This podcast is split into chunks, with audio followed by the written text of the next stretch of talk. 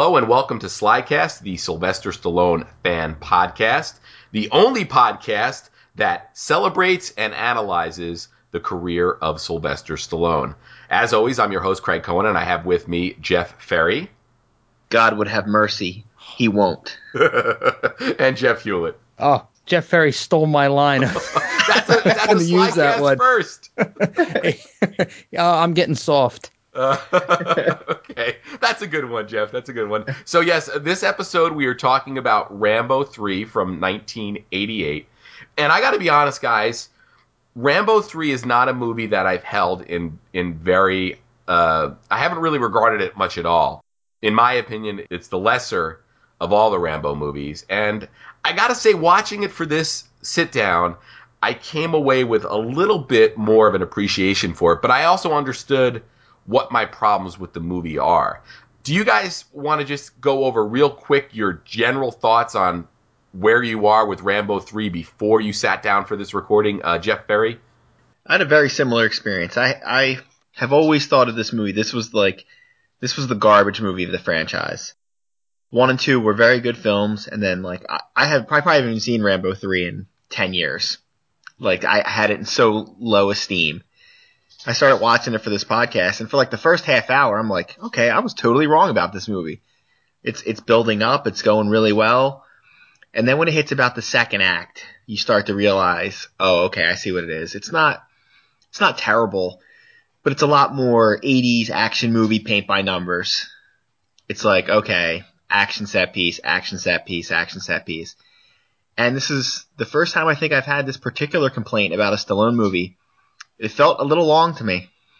It really felt like they could have taken 10 minutes out. Like the ending, it just drags and drags. And that's the one of the, I, that's one complaint I've never really had about his movies, and I had it about this one. Yeah, and, and that's a fair a fair criticism, and we'll get into that when we sort of run the movie down. Jeff Hewlett. This is a Slycast record because I think all three of us had a very similar experience uh, rewatching this movie. So I'm like like the two of you guys. I can't even remember the last time I watched uh, Rambo three. I it's got to be I, I, don't even way long ago, at least ten years or more. And um, you know, funny because I bought the box set and I just didn't watch it again. And I, I even it was so long I couldn't remember why I didn't like it. So you know, sitting down and watching it, I kind of had a similar lead in as Jeff Ferry did, where I kind of felt at the beginning like, okay, you know, it's it's not as bad as I want to remember it being. And I think when I came out at the end of it, I felt the same way about they could have tightened it up a bit. There seemed to be a lot of wasted time. Uh, you know, some we'll get more into that in the commentary, of course. But um, and it was a it was a strange Rambo. He's not. I think Rambo in this movie is markedly different character wise than he is in the in the other three movies in the franchise, and hopefully he'll be you know the old Rambo we know and love in you know the new Rambo film but I felt like he was a little softer. There's a little too much humor inserted in the movie here and there. There's tons of it that I, I kind of made notes of. Uh, I'm sure we'll all point it out when we get there. And um, yeah, it, it, it feels overly long to me too, just like like Jeff Ferry said. So uh, you know, save some stuff for the commentary, but uh, same exact boat as the two of you. Yeah, the, the humor was really what sort of was the most off putting for me, and mm-hmm. that was really what made me realize, you know, ultimately why I sit where I do with that movie because tonally it seems so far removed. I mean, there might be little bits of humor in First Blood. First Blood Part Two is is a pretty humorless movie. Yep. Um, and then of course Rambo is you know it's got some you know you've got that crew of guys you know the mercenaries and there's some humor derived from that but this felt a little just too too much on that side so we'll get on uh, into all of that so the movie filmed between August 87 and December 87 and it shot uh, in Thailand the uh, the opening sequences and then most of it was shot in Israel and actually parts of uh, it were filmed in Pakistan and the final scenes were shot at the Fort Yuma Indian Reservation in Yuma, Arizona. So um, that's another thing about this movie that makes it a little unique is the I guess that desert mountain setting, which is is really weird to see Rambo in when you're used to seeing him in the in the jungles. So before we get in the movie, we sort of have a special treat for people. We've talked with and about, or we've talked about Rambo Mania before, and the work that Matt is doing on Rambo Mania. It's it's a really great thing that he's doing over there. And if you're a fan of Rambo, it's definitely something you need to listen to. But what we did is, um, of course, Matt's also talked about us on his show. But sitting down for this one, since we had finally connected, we thought it would be a great idea to bring Matt on to just talk about Rambo uh, 3 a little bit. And what we wanted him to focus on was the alternate scripts that were floating around for Rambo 3, and also the novelization that Rambo creator David Morrell wrote. So before we get into our, our commentary, if you will, uh, our discussion of Rambo 3, let's go to the discussion we had with Matt from Rambo Mania.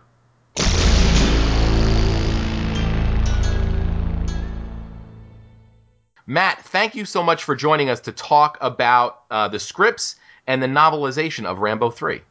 Thank you guys. This is this is just like an honor. This is amazing. Oh, wait, excellent, excellent. So, why don't you tell our listeners a little bit about Rambo Mania for those people who haven't checked out the show yet?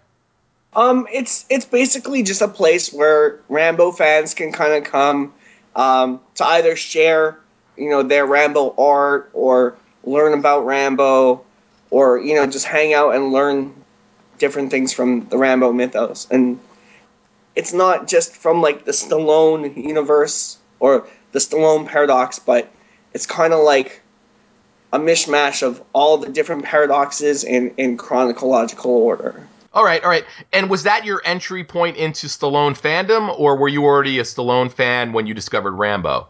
Um, I've been a Stallone fan since since like really, really, really young.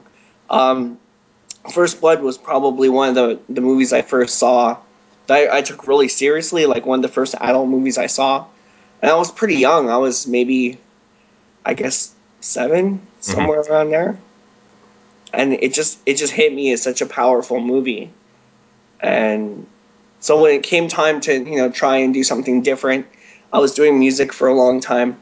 I decided to try my hand at podcasting, and it was just kind of a, a no brainer that I should maybe try to do it on on something Rambo related because I was going, I was trying to like look around and I couldn't, I, I could find a lot of Rambo stuff, but there was just not that one stop shop place to go and see everything Rambo, you know? Yeah, yeah, totally. And that's what's so great about your show. I know when I was doing initial research for our our First Blood and our First Blood Part 2 episode, you know, Google is what ultimately led me to find your show and and, and the information that you provided and you've talked to author David Morrell. Can you talk a little bit about how that interaction happened? Um, it's really cool. Uh, like when I first started uh, working on Rambo Mania, ironically, I didn't know that there was a second or third Rambo novelization. And I was like looking up different things because I was gonna kick it back to First Blood initially, you know. So I remember reading that book when I was younger, so I was like, okay, that's to be my starting point of of um, kind of reviewing First Blood and giving my take on it. And then I saw some other uh, interviews with him, and I came across uh, First Blood Part Two and, and, the Rambo Three novelization. So I was like, oh, this is this is really awesome. So I ordered them right away, and then um, I, I just dove into them right away as soon as I got them and pretty much um, I just sent uh, you know I was talking to some other people who I had on the show at the time and and uh, they were like you should reach out and, and try to talk to David Morrell so I sent him a message and uh, when his schedule cleared up he was uh, we were actually getting ready to do the novelization for First Blood Part 2 and he at the same time was getting ready to reissue uh, back in stores First Blood Part Two. So, you know, it was a really weird coincidence, and he was like, "Okay, well, Uh, I would like to come on and talk about it." So that's pretty much how that happened. It was a dream come true to have that. Yeah, it, it's it's really great, and and it's it's great that he's so in tune with the Stallone take on the character and so accepting of it. I, I know his commentary tracks he did for the DVDs you know, he speaks really highly of, of what Stallone did for the character and how he approached it. So it's good to see an author that sort of embraces that as opposed to saying, oh, they ruined my book or whatever. yeah. And he's just really like a really, really cool guy. Yeah, oh yeah, yeah, Yeah. totally. I, I've heard him on on some other podcasts as well, and uh, I've read a lot of his work related to Rambo, the introductions he did for the e versions of uh, or the reissues. Um, and I think it was really cool. I remember when I discovered the uh, a paperback version of First Blood Part Two in the store, and I picked it up, and I said, "Wow, this is fascinating." The fact that an author would write the novelization of a sequel um, that you know to a, a book uh, that he wrote that was turned into a movie. Very, very neat indeed. And and and I know I'm going to get a little scattershot here, but before we get into the the real meat of the Rambo three talk, I wanted to do with you. Mhm. Way back in October, here on the Slycast, we talked about Rambo Last Blood. Um, and how it was supposed to start filming later that month in, in Yeah. uh, Louisiana. And then re- uh, today, in fact, um, as we're recording this, Stallone, I guess, officially, quote unquote, announced that they were going to do Last Blood. And it was kind of interesting that people were like, I guess, amazed at the fact that they, they had a movie called Last Blood that was going into production. Do you have any info to share with us regarding where the production stands right now? Um, well, I, I tried to really dig down into it when uh when the first when they first kind of announced it before October. I think back in September. Um, so I, I really looked into it. Like I went on the new uh the Nu Image Millennium site or Facebook page. Um, got like map. Even went down to getting map coordinates to kind of check out where around they would be filming in uh in Schlavenport. Um, and I, I kind of like I even uh, submitted um, my resume to go to work as an uh, like an extra down there and all that. But um, I think I think as of now they're just they're filming Creed right, and then they're gonna delve into Rambo after. I th- I, I I believe like before it was supposed to be Rambo then Creed, and now it's Creed then Rambo. Yeah, and the interesting thing about that is I had seen some pictures earlier, and, and I'm I'm connected to so many Stallone people on Facebook. I don't remember if it was on um, who's who posted pictures of it, but it was Stallone looking very very sort of gaunt um, and and thin for I guess Creed, and I guess there's rumor that there's a cancer storyline involving Rocky and Creed. I, I heard I heard that a lot. Yeah, I heard um, I heard that Rocky would be dying in this movie. Yeah, and There's been a couple of um, interviews I'd, I'd say over the last fifteen or sixteen months where where Stallone has hinted to both killing off Rocky and, and killing off Rambo.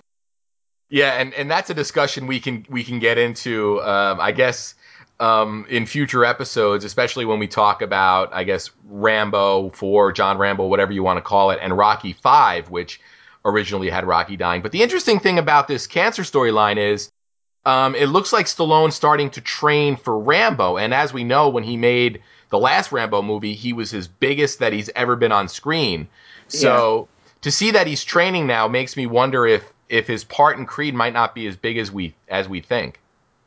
Well, well, he's been hinting at um, not not necessarily a cameo, but he's been hinting at like a very minuscule role um, with Creed.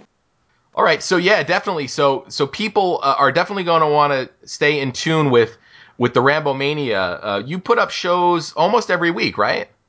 Yeah, I, I took a little break. I took a little break for like a week, a week or two, just so I can get the uh, the Rambo three stuff ready because we're going to be looking at um, like an alternate, well, the original intended version of, of Rambo three, and then um, the next version of Rambo three, which was kind of like the version before the movie that we saw, Right. and a couple of different other takes on it, like the TV uh, print and and um, the deleted scenes and different things like that. So yeah, before we do that, let's make sure that people know. So uh, your show is accessible over on YouTube under the Studio Red Band heading. Yes. Yeah. All right. And we'll, we'll link to that here in the uh, in the show notes. Thank you. All right. Well, I think that was a, a perfect uh, segue there since we kind of started to get into the Rambo 3 stuff a little bit there at the end. Uh, we, we understand that you have some information about those alternate Rambo 3s that, that could have been. Yeah. Oh yeah. Oh yeah. when I got the the Rambo three novelization, the um, in the introduction, there's a little talk about what they were originally going to do. They were going to have David Morrell write the script. So David Morrell wrote the original first draft and sent it in, and then you know it, it went on for a time where they didn't really get back to him about anything, and then when he finally heard, I think it was on TV or something, he finally heard uh, that they were doing Rambo 3, pretty much the whole plot had changed. Hmm. Wow. So, what did that initial Morrell script look like? Um, it, it took place in, in America. Rambo was in, um, he was working on skyscrapers, and it led back to his uh, native roots a little bit more.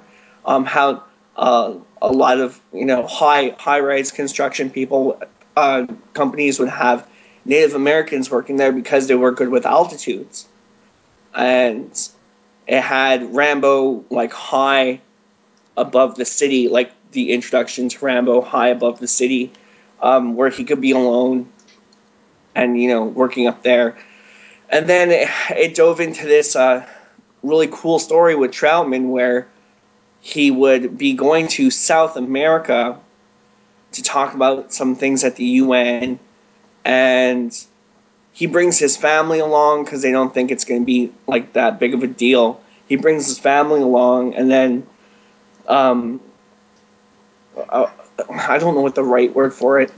I don't want to say terrorists. I'll say extremists take over the embassy that they're at, and Troutman's wounded the daughter is kidnapped, and uh, long story short, Rambo meets up with the wife, and uh, they they take on they take on the bad guys. Hmm. That sounds Yeah. pretty Uh, interesting. Now, uh, this may just be me, but I feel like there is a is there an alternate script for every Rock and Rocky? Oh my goodness! Oh, every uh, Rambo installment. Um, I, I know the first one had like twenty scripts or something like that. They they were saying. yeah, because every time I've tried to look it up, I mean, you can find script after script after script, yeah. And it's just it's crazy how many directions the franchise could have gone. hmm Well, I, I wanted to initially get my hands on this script. Once I read that premise, and, and there's a part in it where it says that uh, eventually, one scene, we find out that Troutman's wife, you know, that Troutman taught her how to use automatic weapons. And there's like a shot where her and Rambo are coming down a corridor, gunning down people, or gunning down the bad guys. And there's explosions going on behind them and stuff. And I was just like, wow, I gotta get this.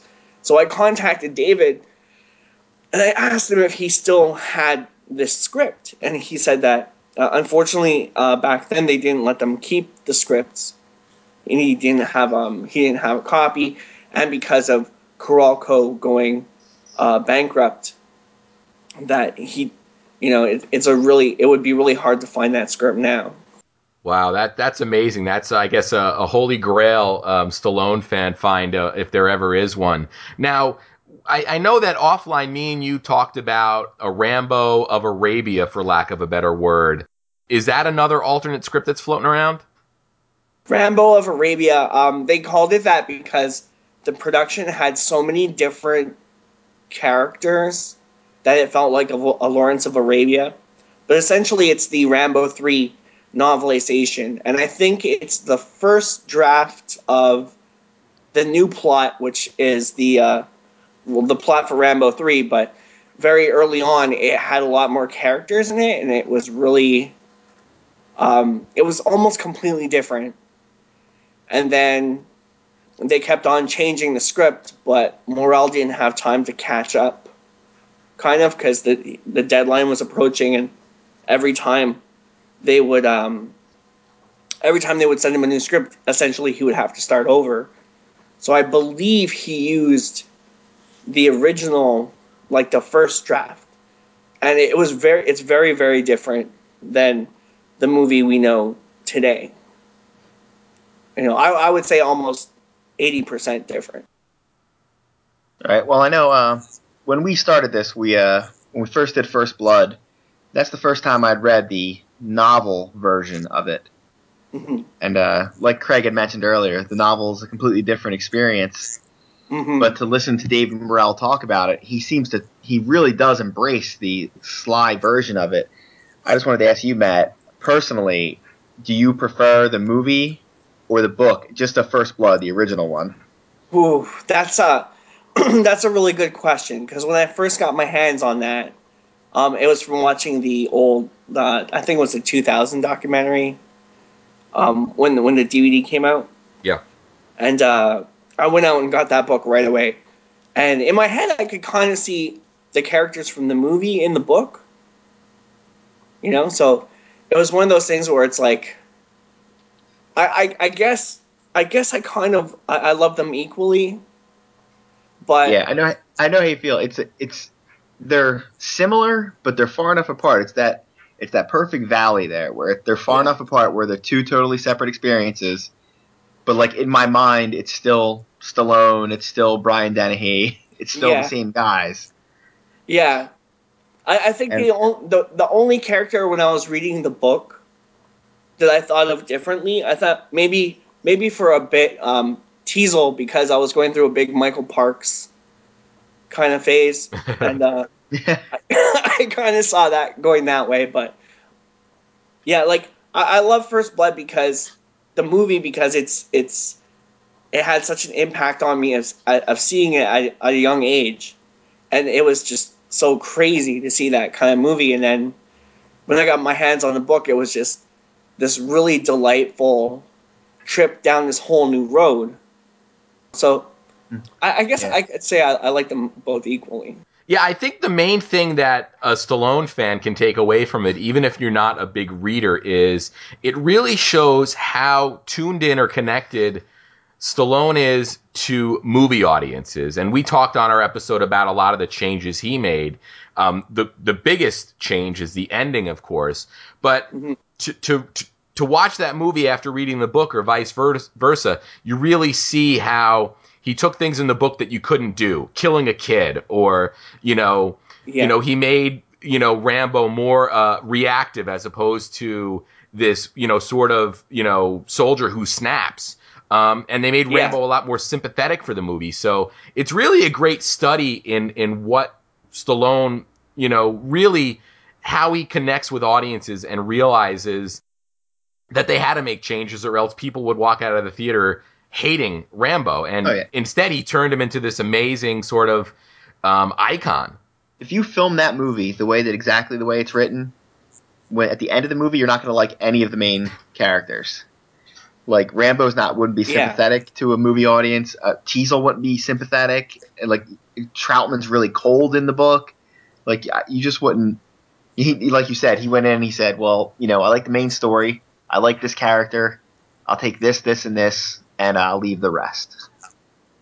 So, so Matt, um, looping back to, to Rambo three and the novelization right now, you said it's what like eighty percent of it is sort of tuned into that original script. So, really, what are some of the main differences between the novelization and the movie that we ended up seeing?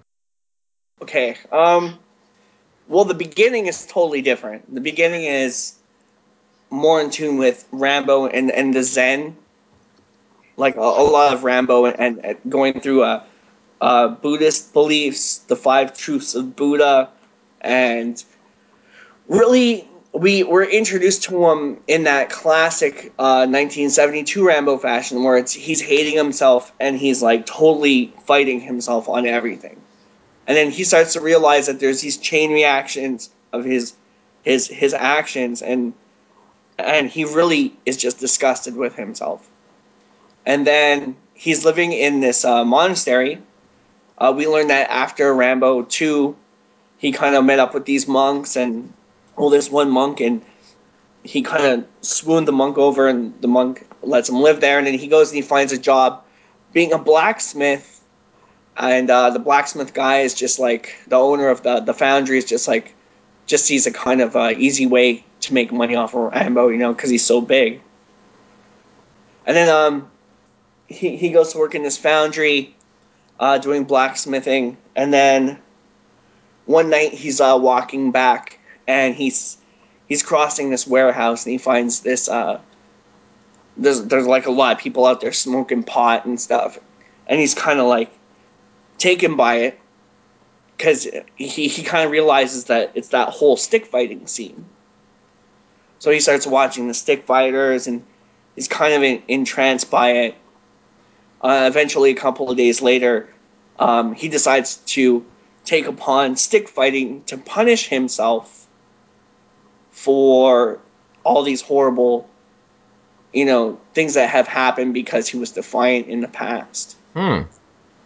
Yeah, so when he goes into the stick fight, it's not like he's going in to fight. He's actually going in, and, and they actually like beat him up really bad. Like they, they crack his skull. They they they really rough him up bad. Wow, wow. So it, the great thing about these novelizations is, I guess David Morrell owns the rights to them, so he was able to release them in new paperback versions as well as really affordable ebooks. And I really love ebooks because I've been able to read so many um, novelizations or or books that were turned into movies that were so hard to get prior to ebooks. You know, I was able to read you know books like Death Wish or even Nothing Lasts Forever, which they turned into Die Hard. So I definitely recommend reading all of the Morrell books, and I've actually only read First Blood, so I'm actually looking forward to digging down into First Blood Part Two and and Rambo Three. So, so Matt, I know at the end of the episode we're going to get back with you to talk a little bit about your feelings on Rambo Three um, in general. But before we go, is there any moment that you want to highlight for our discussion that really makes Rambo Three for you? Um, I think it was the anticipation when I was younger. Rambo 3 is the first movie, well, the first Rambo movie that I actually got to uh, anticipate coming out. You know, it was the first one I actually saw specials on TV or TV spots or trailers and all that. So for me, it was, uh, you know, like the magic of, of you know, Rambo 3 coming out. All right, all right, cool. So, Matt, I want to thank you again for taking the time to come on and sharing the alternate scripts that are out there and some of the changes in the novelization for our audience. And uh, I know you provided a lot of great info. So, thank you so much. Oh, thank you guys. You know, like the, the pleasure is all mine. You guys, you guys rock, man. I love what you guys do, and it's so helpful to the Sly community and just to, in general, just to learn. You know, you're gonna learn. It's like every month I get to learn so much awesome stuff from the show.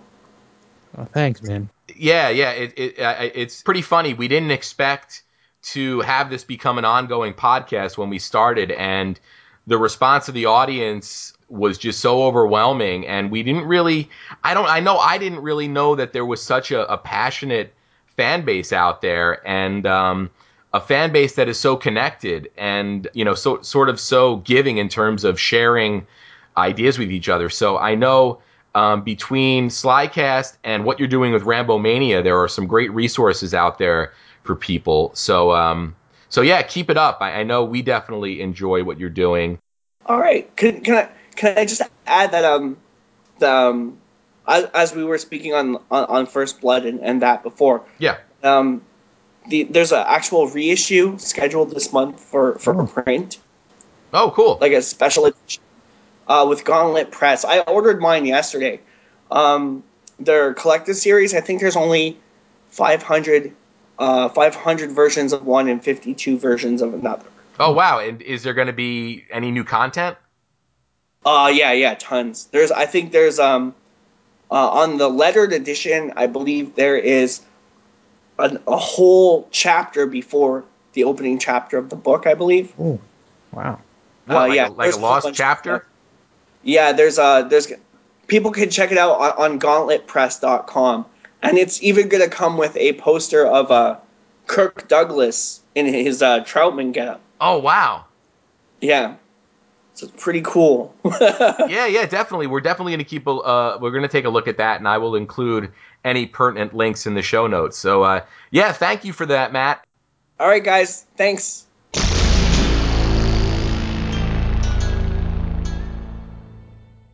All right, so that was a really, really great discussion, and uh, I can't wait to talk to Matt again for uh, any of our future Rambo episodes. He's just a great source of knowledge when it comes to Rambo, and uh, he really is doing some great work for for that character, if you will. All right, so guys, do you want to jump into Rambo three? Oh, sure. Yeah. all, all right. So the movie starts off with cutting back and forth between Troutman and Kurtwood Smith, who finally gets his full um, Sylvester Stallone movie treatment. We saw him briefly in Staying Alive, but here he actually gets um, a, a full character. So we're cutting back and forth between Kurtwood Smith and Troutman and Rambo prepping. You know, we're getting the early suit up scene from Rambo, which was kind of interesting. And then it leads to this this stick fight that Rambo has. And the thing I really like about the stick fight is it's not something I remember seeing in in, in at least American films prior to Rambo 3. It's really well shot. Um, the choreography is great. Um, it's very physical, and it looks and feels dangerous. Jeff Ferry, uh, do you have any feelings about that stick fighting sequence? No, it's funny. It's it's been so long since I've seen Rambo three, but I've seen Hot Shots Part Two several times, and they spoof basically the whole beginning of this. So that's what I always think of in my mind. But uh, if I'm not wrong, I believe the first line of English dialogue is not spoke until about seven, eight minutes into the film. That sounds right. Yeah, it's just people yelling and some people screaming in Thai, and that's about it. So that's what I'm saying. When the movie started, it really filled me with hope. I'm like, and this was a real interesting way to get it started. Unfortunately, I think they sort of peaked here at the beginning, but like, yeah, the intercutting between him and uh, Troutman, and I mean, it's it's well known that I love Troutman. He is my favorite side character in the series. So anytime there's more Richard Crenna on screen, I'm a happy person. But yeah, I, I mean, it started off good. It started off very well. Jeff Hewlett. Well, I I like the the setup before the stick fight. Uh, I, I love the fact that you see a picture of Rambo being flashed by uh, uh, by Troutwood and Griggs while they're looking for him before you actually see Rambo's face. So you have this cool setup, and you have, of course, the the uh, the famous red bandana tie, and then the turnaround reveal just before the fight starts. But watching through the fight again, I agree with your points about it being very physical and feeling dangerous. But I also kind of saw some hints of maybe some Rocky in there, as he kind of has to fight back from. I mean, it looks like he's going to lose and I mean, he's getting beat down pretty hard, and he kind of gets angry and, and makes a comeback there. And yeah. I, I kind of had a little bit of a shade of Rocky uh, for a little bit uh, towards the uh, the middle and uh, before the end of the fight. And I'm not sure. One thing that I was left thinking at the end of the fight is that you they have a, a quite a bit of a, of a switch back and forth between a very intense Rambo and his uh, the, the fallen uh, other fighter on the ground, and you see the other fighter kind of breaking down and sort of giving in, and you see this really intense look from Rambo. And I'm wondering, did the audience of the fight expect Rambo to finish the guy off, and and Rambo is fighting with himself not to do it? Yeah, my, I was going to ask you guys about that because I watched that the that ending uh, of the fight. I watched that about four times just to really s- try and see what they were doing. And my takeaway, and I'm really curious to see what yours is, uh, is that Rambo really um, wanted the guy to submit, and it it had to be just you know sort of a, a visual cue. Um, so when they finally break lances and he looks away, that's you know him basically submitting to Rambo. And Hewlett, you you sort of I- I explained it a little differently. Are are you sort of down you know of the thought that Rambo was deciding whether or not to, to kill the guy? No, not necessarily to kill him, but to um, you know to give him the final blow, knock him out, or or you know give him some injury or something. Or not. when the looks were flashing back and forth, and you see the intense look on on Rambo's face, I couldn't remember. I, my mind kept thinking, I think he's got a Vietnam flashback moment happening here. I, I thought for a minute you'd see a flashback to some combat situation. That's I good. thought maybe he was having some sort of a, of, a, of an episode, but it wasn't the case. But I, I just wasn't sure how those those kinds of um, fights work. Uh, Yeah. You know, the ones that people bet on. I don't think if, if you have to actually knock your opponent out and, and he was making a statement or he was resisting actually doing it. Yeah. Um, Jeff Ferry, what was your feeling there? Yeah, they were a little unclear on that. I kind of thought that for a minute too. Like, is this a? They don't explain it to you, so you're like, is this to the death, and he's not doing what he's supposed to? But I, I think it's the. I think it is a matter of like, in his training, he's supposed to beat a man until he can't fight back anymore to submission or to death. Mm-hmm. Yep. But then those guys lock eyes, and he's got that "I'm going to kill you" look on his face. But once the guy kind of looks away and kind of submits to him, then he's done. He snaps back into uh, what can only be considered a more normal Rambo, not like fighting to the death Rambo, regular Rambo. And then he's like, okay, and they can shake hands and be friends, I guess, afterwards. Yeah, I thought it was a good moment, you know, where he offers the stick to help him up, and you know, of course, he pulls him up with with one arm, you know, um, and that the dude Rambo was fighting was not a small dude, so Mm-mm. Rambo gets his payment.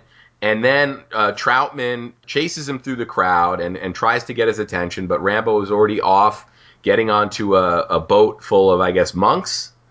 Um, And he gives them his his winnings, and Rambo goes up river, a river that I assume we're you know is the same river that we're going to see um, in the next movie. So that was kind of cool to see. But um, and then we cut to Troutman and um, Kurtwood Smith and, and Jeff. You said Kurtwood Smith's character was Griggs. Yep. Uh huh. Going to the monastery where Rambo's working, and Rambo's up up working on a, a structure of some kind, and we hear Troutman's voice call him, and it's it's a voice that that Rambo really really knows so well, and he comes down, and after Troutman talks to Rambo, Griggs comes over and sort of tries to sell him on this mission to Afghanistan, where the Russians are basically uh, moving in on Afghan territory, and the Afghan resistance is, is isn't putting up that great of a fight, except sort of one stronghold. And Rambo's answer um, is a flat out no. Um, he's he's done with war, and it it was. I think this is really the the great part of the movie for me is seeing a Rambo that had found peace, but ultimately can never find peace, and and that's sort of what we really learn through that next movie as well. And I also think the setup is great too because we learn that Troutman is actually going into into Afghanistan on this mission. Um, Jeff Hewlett, what are your feelings on this encounter between Troutman and Rambo and the the overall setup? yeah like well like you said the, this entire sequence is set up. There's a lot of different uh, bits of setup going on here. You know they're establishing rambo as uh, you know still the tough guy with the good heart. You know he's he's giving his this extra money. He's putting his life in, on the line his life and health on the line to give extra money to these monks. And they make mention they not only do they show it but but troutman makes mention of it calls it out so the audience is supposed to understand that you know rambo you know he's not a he's not a brute he's he's there and he's he's living a life that he enjoys with people that he he genuinely uh, cares for. But then at the same time, I kind of picked up on this a little more this time that you know Troutman almost seems to be trying to manipulate Rambo into going into combat again. I mean he's uh, you know kind of picking him apart mentally and telling him you're never going to find peace. You know you you can't deny the fact that you're a soldier and uh, you know, you're always going to, I think the exact quote I wrote down was, you're always going to be tearing away at yourself until you come to terms with what you are. And you know, it seems like Rambo is doing pretty well. I mean, he's he's living a life that he likes. In fact, he, he expresses that fact a couple times. And and Troutman doesn't want to give up on it. But one one thing that I kind of wanted to ask both of you guys, I think you know, Jeff Ferry, you have some military experience, right? Yes. Okay. So how old does a flag officer have to be not to get sent into really awkward combat missions? I mean, I think I, I would think Troutman kind of aged out of those kinds of missions a while ago. Yeah, well, here I'll tell you this about uh about Troutman. He, I think I looked it up. He, uh, Richard Crenna is about 62 in this movie. Yeah. Which is the same age that Sylvester Stallone is in Rambo 4. So when like, but if, if for some reason Richard Crenna he's an old 62, where like you totally buy everything that Stallone does in the next one. You're like, oh, you could send him in. Yeah, I can't imagine any mission where you're going to send a 62 year old Green Beret, full bird colonel, Yeah. into into combat Okay. for, for the exact reason for what happens. First of all, you're you just can't do that anymore. You physically cannot do that anymore. But like, just imagine if he gets captured. hmm It's like, and they send him in. He's, in, you know, it's yeah, everything about that. Like, I don't know why he's got to wander around his uniform the whole first half of the movie too. I, I mean, that's for our benefit, just so you know who he is, I guess. Sure. Yeah. But yeah, I, I'm pretty sure that they'd be like, uh, "Listen, Grandpa, you can uh, plan the mission, but uh, you're not coming." Yeah. to be honest with you, Stallone's getting too old for it, even in this movie. He's Yeah. got to be what? He's gonna is he 40 40 ish Yeah, in this he's movie? yeah he was probably just forty or or, or right around uh, forty when when he made this. Um, I got news for you. for for guys that are like special ops or whatever. You're hitting 40. You're starting to get on the upper end of that. mhm. Yeah. To, to talk to Jeff Hewlett's mention of that full circle line, that is a a callback that's going to be used in the next movie. So it, it was kind of interesting to see that in its raw form.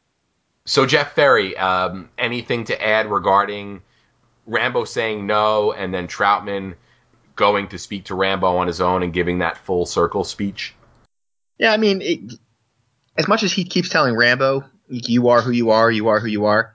Well, Troutman is who he is too. He's a man who sends people into combat. Good point. and he uses mind games to do it. And he can't not do it. He- The whole time he's talking to Rambo, even though I think he thinks he's being genuine, he's manipulating him the whole time. To say, "Oh, you know, you got to go in, you got to do this." I I think he thinks that he'll be able to get Rambo to go. I think he's actually surprised when he doesn't go. Yeah, but th- that's the funny thing about it is after the events of First Blood Part 2, how can Troutman think that Rambo is going to trust if nothing else the government again? He he never loses his trust in Troutman, but why would he ever want to put his hands um, or his life in the hands of of the government? Uh, I was glad about that though that they didn't. As soon as um, Kurtwood Smith showed up, who was criminally underused in this movie, Yeah. he shows up and you're like, oh, please don't go down this road again. Don't make another, oh, look, it's the government guy that's bad. But, like, not only is he not bad, you're like, oh, you just never see him again. Yeah. I was like, well, that's a shame. You know, he wasted him. Yeah, and, and really, th- this whole intro is is necessary. It almost seems like they wrote themselves into a corner here. And Stallone wrote this movie with Sheldon Lettich, who has gone on to be a, a director and a screenwriter, and he's actually worked on a lot of Jean Claude Van Damme movies. He was the screenwriter on Bloodsport. He directed Lionheart as well as writing it. He wrote and directed Double Impact. He was the screenwriter for Legionnaire. Uh, I believe he got an Academy Award for that, didn't he?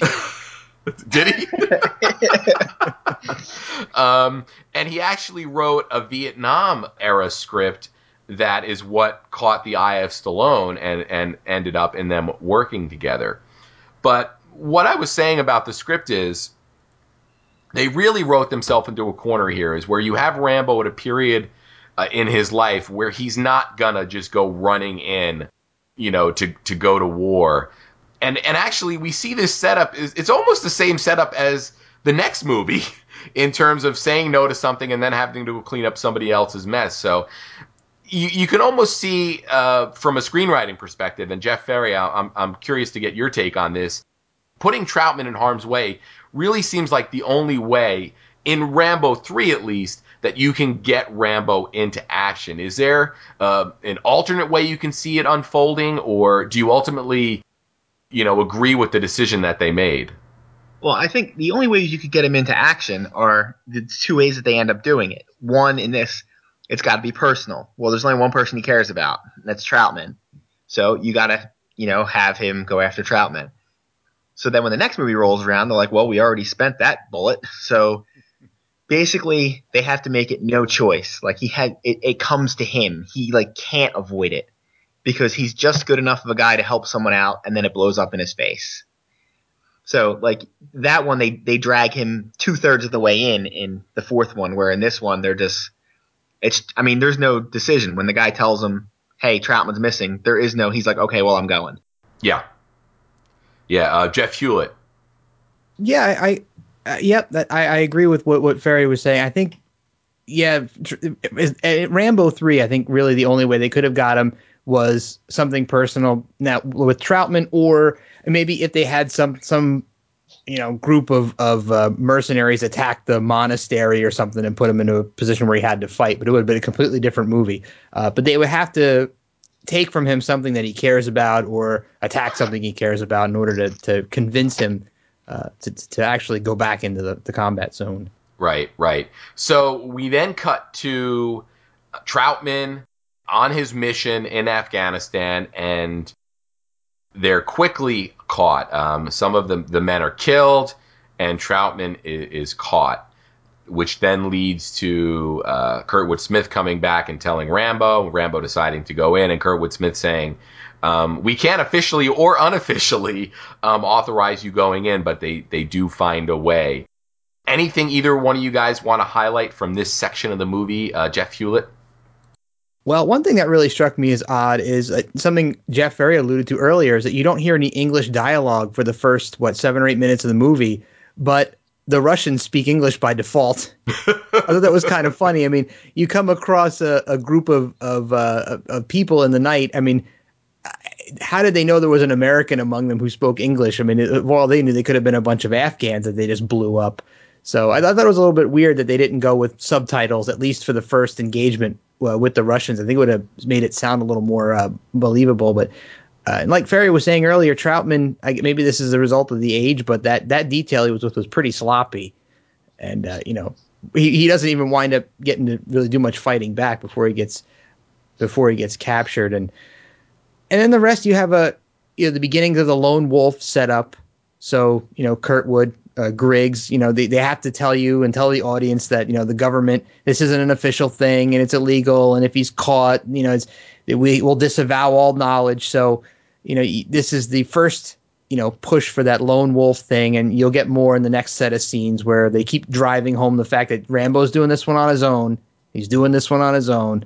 So that, you know, just, just keep getting ready for more of that because you're going to get hit over the head with that until he actually goes into combat. Right, right. I love the concept of that initial sequence being in Russian, um, and I would even preferred if they had done that and not given you subtitles. I think mm-hmm. that would have really sold the the overall fear that all those guys would probably be feeling. Jeff Ferry, thoughts on on that selection of sequences? I agree. It would have been better in Russian. I mean, even the, the little bit of Russian and a little when the Afghans speak a little bit, there I don't believe there's any subtitles in this movie but I mean, you know the reason why they did it. It was like it's almost like screenplay 101. It's because there's the, that scene when the Hind helicopter's looking at him, saying, "Throw down your weapons. We're not going to hurt you." It's so that later on in the movie they can echo the exact same thing when it's mm-hmm. him and Troutman. I mean, that's the only reason this scene exists the way that it does, is so they can echo the exact same scene later. Right, right. So we then move on to, I guess, we get Rambo to Afghanistan fairly quickly, right? Unless I'm missing something. That's instantaneous. Yeah, yeah. so he starts doing his own sort of recon work, and he goes to, I, I guess, a, a, market that sells guns. Um, yeah. Or, or, sells military uh, paraphernalia.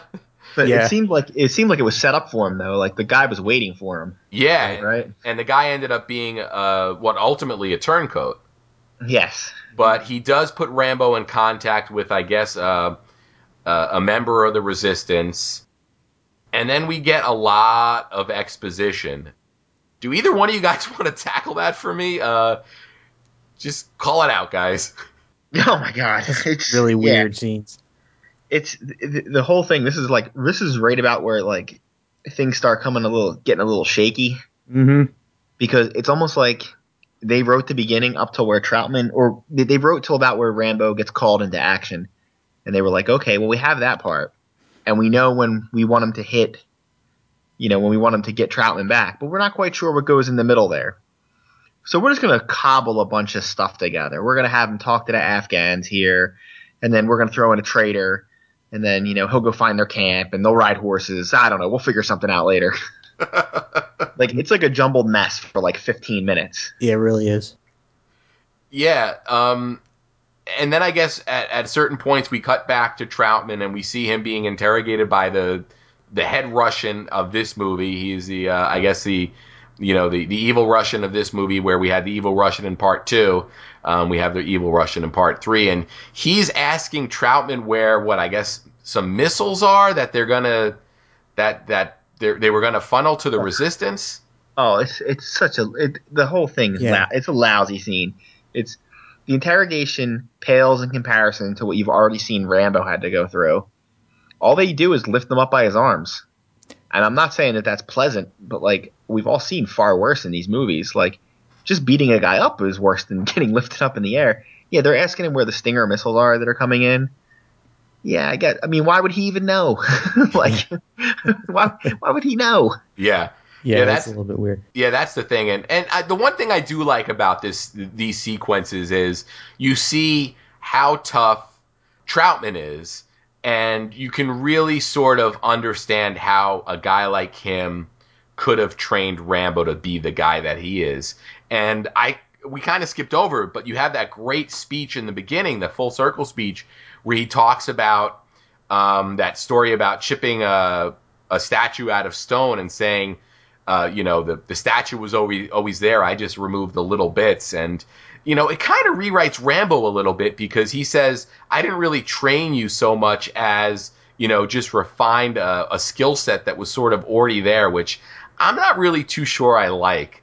Um, but um, I, I do like the way that they at least make Troutman look fairly tough here. And the other funny thing is, at this point, I think the traitor comes in and drops the Rambo name, and you'd think that the Russians from Part Two would have kept some file with Rambo's name on it. Yeah, and really. Rambo would have become like this legend among the the Russian army.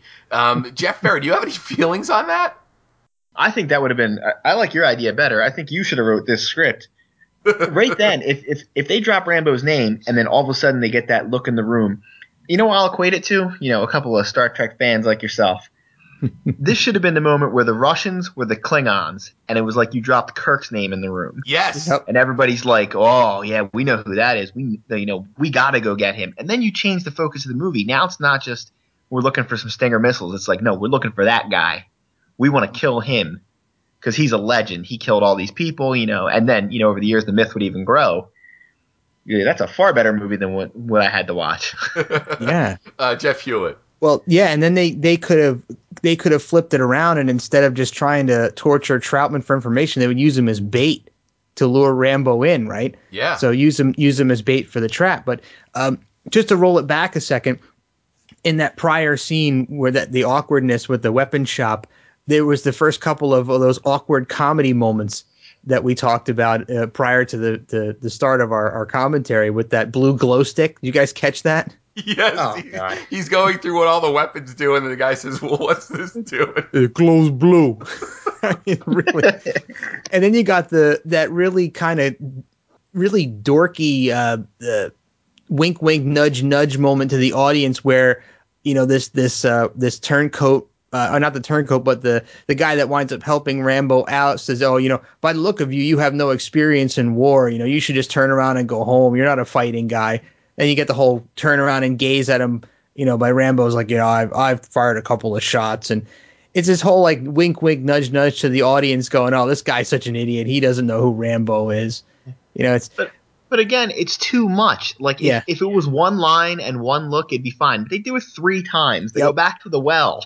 yep they keep going over it Yeah, and this is sort of like one of those things where I used to do a podcast called Camel Clutch Cinema where we talked about movies with wrestlers in them and how characters would always talk down to these huge giant men. And we're not going to say that Stallone's a giant, but he looks like a guy, at least in the Rambo guys, that can take care of business. So just to see a guy sell him short Yeah. um, is really funny to me, and uh, it didn't it didn't really s- seem genuine to me.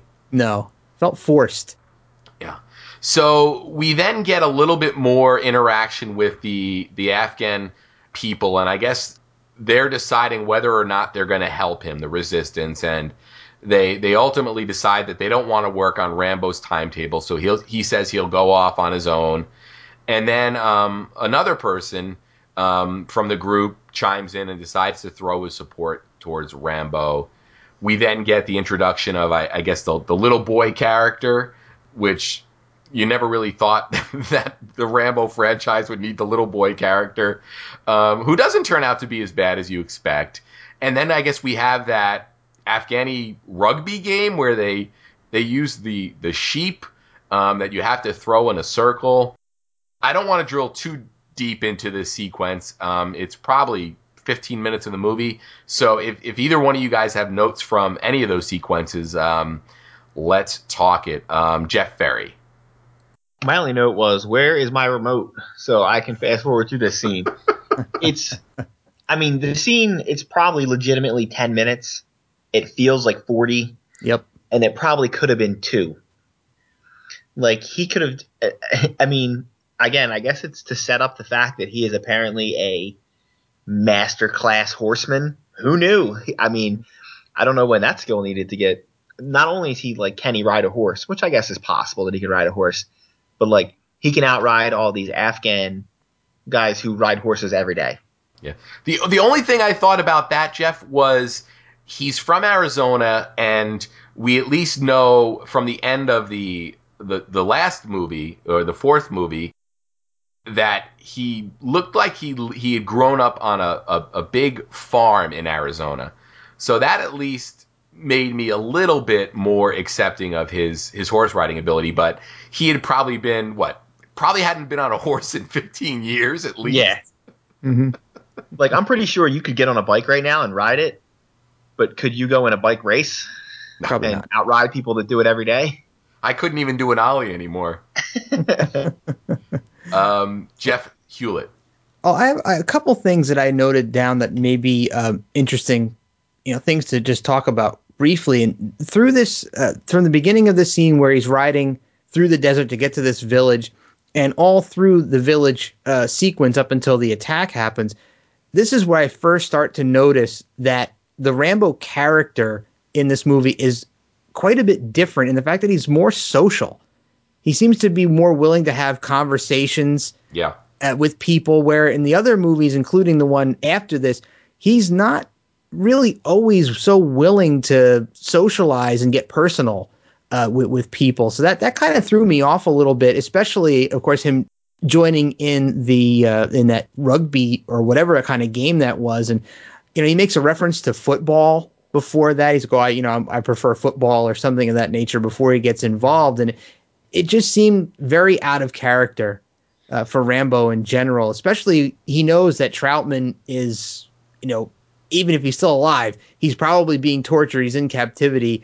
It seems strange to me that he takes the time to be social with with these people and play, get involved in some kind of a sporting event. Yeah, no, I, I agree, and I just wonder if how much of that is just sort of him winding down from where he was emotionally uh, in First Blood Part Two, and and I and I also wonder if there's an official timeline in, terms of how far apart First Blood Two and Rambo Three are.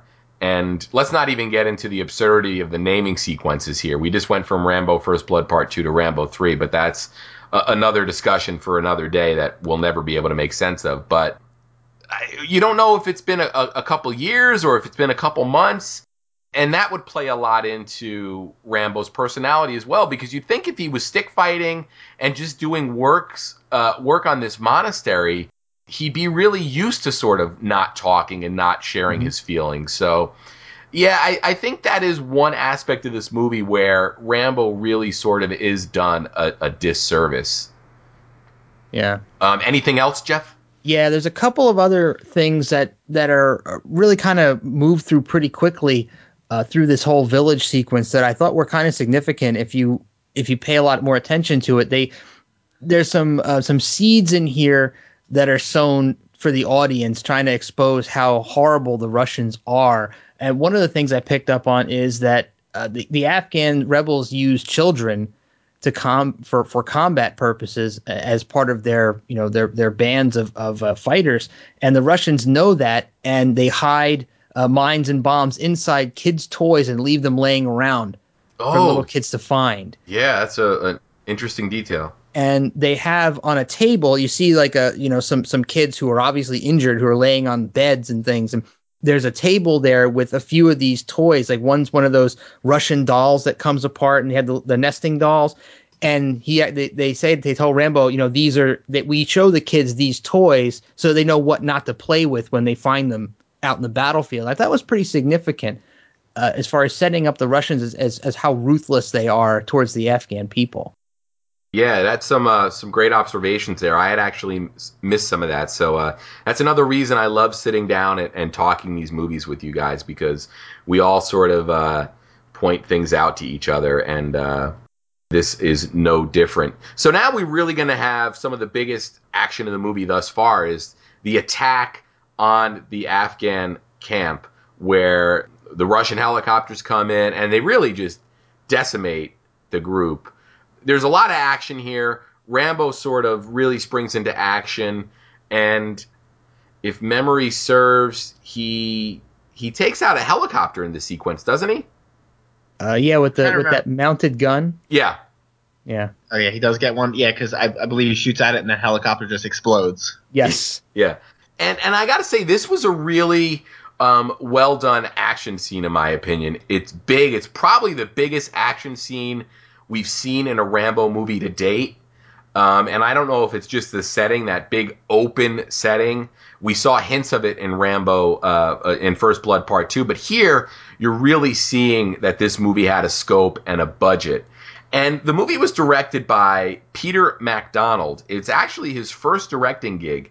He um, worked as a, a camera operator, a cinematographer, and second unit and he actually started out as the second unit director on this movie, working under um, director Russell Mulcahy, who we all probably know from uh, the Highlander films. He left two weeks into it, and I guess they dropped the movie in in Peter's lap, and um, he didn't have much time to prepare. But I, I think he did a pretty good job, and he went on to then direct Mo Money, which is interesting, The Never Ending Story three. Legionnaire, which we talked about, and um, a movie called The Lost Empire. And he was also camera operator on Superman the movie, which is just um, a really, really great credit to have. And he was also second unit director on First Blood Part 2. And then after that, he was camera operator and second unit director on Batman. So seeing this guy's pedigree, you're not really surprised at how good this movie looks from an action standpoint. Uh, did either one of you want to talk about that aspect of the movie, uh, Jeff Ferry? Yeah, I think they had so they had two directors. I believe they had three cinematographers. That's a lot of motion and stuff coming in and out on a film. I'm, I mean, the, I wouldn't argue the film looks really good. It's got some great action set pieces. I mean, where most of the film falls down is the uh, the connective tissue between the set pieces is usually where your problem is. And a couple of the set pieces are like either a little too long or maybe I still think you could have maybe removed one because like they like you said we're at the attack on the um on the camp right now. In most films, this might be your closer right here. It, it definitely, from the scope of it, it could have been. And, and, there's literally like three more huge set pieces after this. Like right. when when we hit about the, we'll talk about when we get there, but like there got to a point where I was like, "Is it what? Is this movie not over?" Like I thought we, I thought we were done, and we're going into a whole other 15 minute moment. Yeah, in in terms of uh, 1988 dollars or 1987 dollars, it uh, was filmed on a budget of 62 million. So they did put a lot of money behind this, and it made 189 million. So Rambo was still going strong, uh, box office wise. Uh, Jeff Hewlett, overall feelings on this action sequence and the overall action sequences of the movie? Well, I think the crime of this scene is that you had to wait 45 minutes to get to it. And but the payoff is pretty good. I mean, this the shining star of this movie, in my opinion, is Sly's stunt work.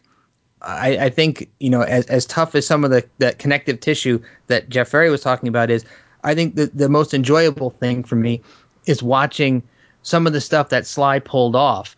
And I think it started for me in the horse racing game that he was playing, where you see him lean off the horse to pick up the sheep off the ground. And you see a lot of great uh, running and jumping and diving and, and uh, general action throughout this whole battle sequence. I mean, pyrotechnics and exploding helicopters and gunplay aside, you know, I think I, don't know for sure I mean, from a directing standpoint uh, if this was the case or not, but I, it feels like they went out of their way to let the audience know, uh, uh, you know, through the choices of camera angles and, and shots that it was actually Stallone doing these things. Because usually you see when it's a stunt double, they'll film it from an angle where you kind of can't see the guy's face very well. But in this one, you have a lot of dead on shots where you see his face and you know that it's absolutely definitely him doing this stuff. And I, I think for me, that's it, it sucks that you have to wait 45 minutes to get to the first one of these sequences. Yeah, and actually, I'm so glad you brought that up because I was looking around doing research for this episode, and I found an article um, slash interview that Roger Ebert did back in 1988 when this movie was coming out, and they talk about Stallone doing his own stunts for this movie. So I'll pick it up from Ebert's article where he says. Um, I made this picture uh, at such a low ebb of my own emotional fortune, Stallone explained, that I didn't care if I lived or died. But if you were killed, I said the investors and their insurance company would lose all of their millions, which would presumably represent a low ebb in their fortune. There was an ambulance standing by at all times, Stallone said, and any of those shots where I'm running toward the camera and the explosions are going off behind me, if the camera panned another two feet, you'd see the ambulance. So um, it's it's great that we noticed that because it was done intentionally, and I guess we have to thank Stallone and his mental state at that time for being, um, for lack of a better word, um, suicidal. But um, yeah, I think that is really where this movie excels is in the the the, the stunt work and the action uh, set pieces and.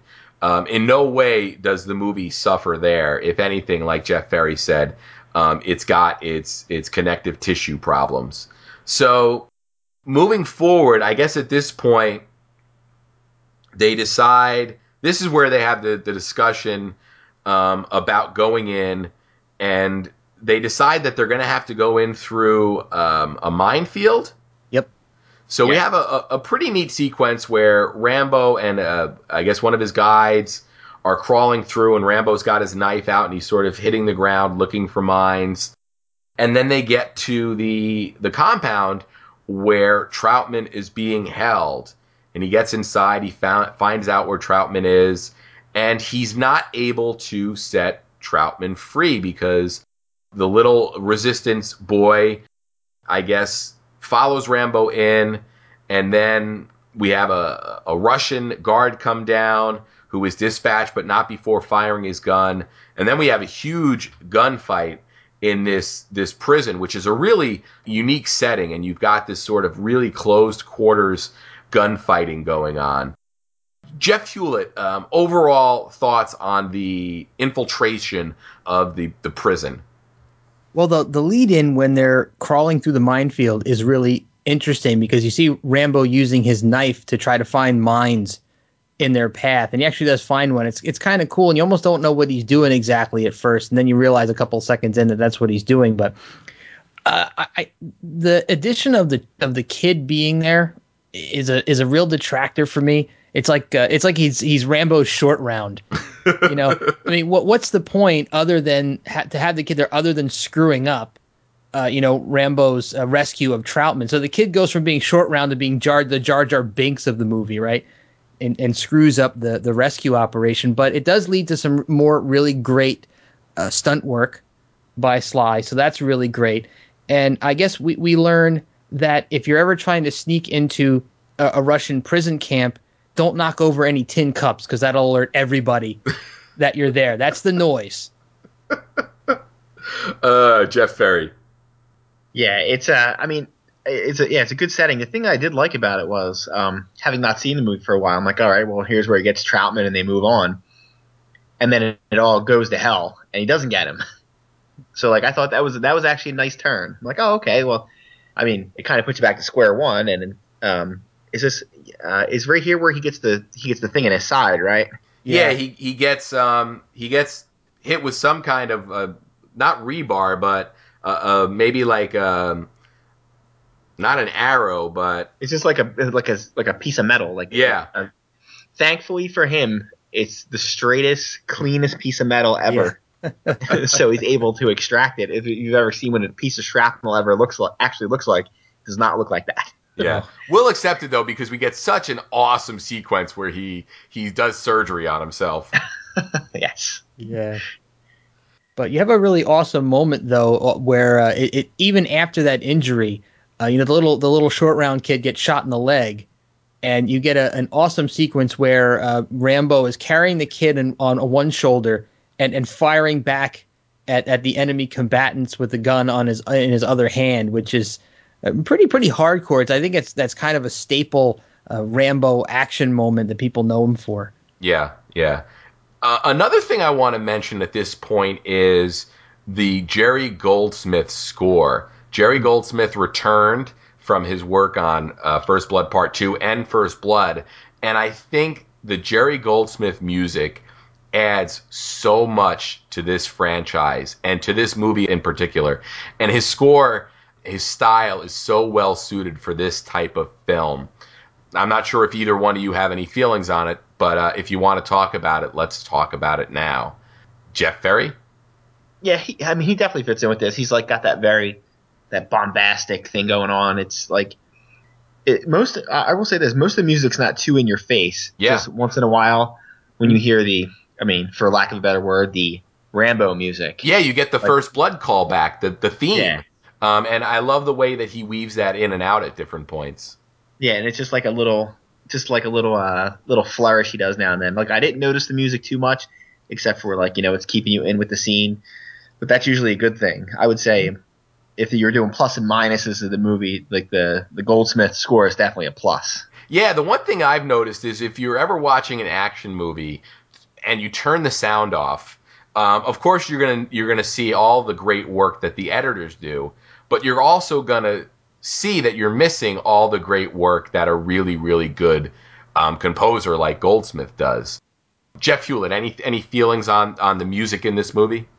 I'm pretty much in line with you guys. I think it's it, it falls into that if a if a movie score is so good that it melds in perfectly and doesn't detract from what you're watching and doesn't overpower anything, it's a really good score. And I think this score fits that bill perfectly. I mean, you, all you, the only time you really notice it, like it's exactly what Jeff Ferry said, is when you hear those the the, the familiar uh, Rambo theme, quote unquote, playing around in the background there. Usually in the moments of triumph, more more than anything else. Yeah, and I, I, really, really love the fact that they they returned to Goldsmith um, for all the sequels, and unfortunately, he wasn't able to do um, the last movie because um, he had an untimely passing. He was uh, battled cancer and unfortunately lost. So at this point, we have, um, I guess, Rambo breaks off from his guide and the little boy, and this is where he's off on his own and we notice that he's still got a piece of shrapnel in him. And he removes it and then he i don't even know how to explain it. He uses um, what some gunpowder to basically cauterize the the entire wound. Jeff ferry do you want to sort of explain what goes on here?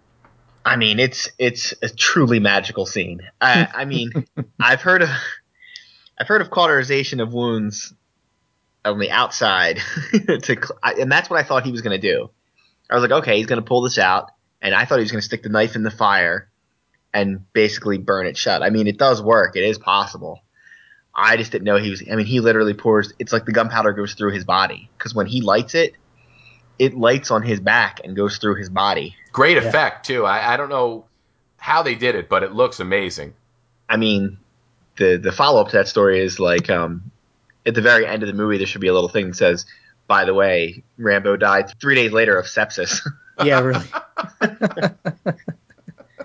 uh, the, the one thing I really liked about that sequence, though, is it showed after the fact, you see, oh, wow, Rambo was in really, really rough shape here.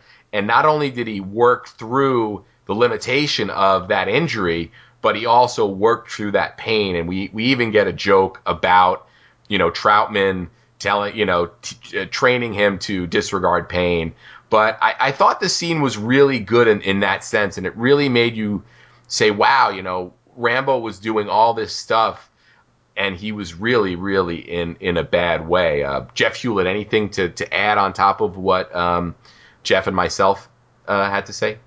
Yeah, I think this scene reinforces how great Sly is at acting out pain Yes. I think all through the scene before during and after the removal of the of the piece of shrapnel as he's pushing it through the facial expressions the trembling there's nothing that happens in that scene where it would make me it would, would convince me that he's not actually in pain because it, it's amazing. And I watched actually rewound and watched it twice just to make sure that there was nothing weird going on. I, I just could not believe at how how great he is at portraying that level of extreme pain.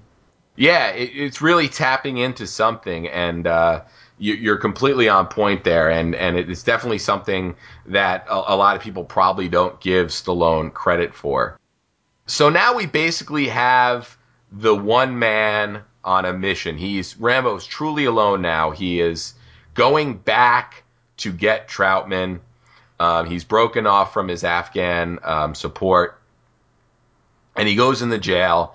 And this time he gets Troutman out. And I guess at this point they were they were going to kill Troutman. It, it, you know they have the flamethrower ready. Mm-hmm. Um, unless I'm mistaken, they were going to kill him, right? I think so. Yeah, That's what I think. yeah. So Rambo saves the day and and rescues um, Troutman. They they get out, and then we have a really really really cool sequence, which is Rambo and Troutman are down in these caves, and you have a whole sequence where the Russian army follows them down into these caves, and you have the you know the head Russian up in the helicopter, sort of demanding answers, and the guys are getting picked off. And I just thought it was such a unique setting, and it really, um, it really felt like that is where Rambo really needs to be. I almost oh, yeah. got you know callbacks of him um, in the first movie being down in the mine shaft. Um, oh yeah, Jeff Hewlett. Um, do you want to uh, dig into that a little more? Oh yeah, definitely. This is my absolute favorite part of this entire movie. It's it, you finally get to see the Rambo you know and love, and, and this is this is where you I think you get the for me I got the most Rambo satisfaction, uh, if you will. You know, you always have those satisfying moments in Rambo flicks where he's doing cool stuff, and this for me is the best part where you know he's he's ducking out of shadows, grabbing guys, breaking necks, popping out from behind rocks, shooting people with bows and arrows, uh, you know, blowing stuff up and you know you got the frustration of the uh, the the Russian leader, which actually I wanted to say real quick that you got to hand it to that Russian leader because he's an actual real hands-on guy. He's you know he's in the gunplay, he's he's in the helicopter on scene. He's not back at the base barking out orders on a radio. Like he's not afraid to get into the into the fray himself. So yeah. that's kind of different than some uh, you know uh, evil leaders we see in other action movies where they kind of sit back and let all their lackeys do it. So, you know, you get a lot of great moments where, you know, like you said, Craig, they're throwing back to that first Rambo movie where he's creeping around a lot, and even parts of Rambo 2 where he's sneaking through the brush and doing that type of stuff.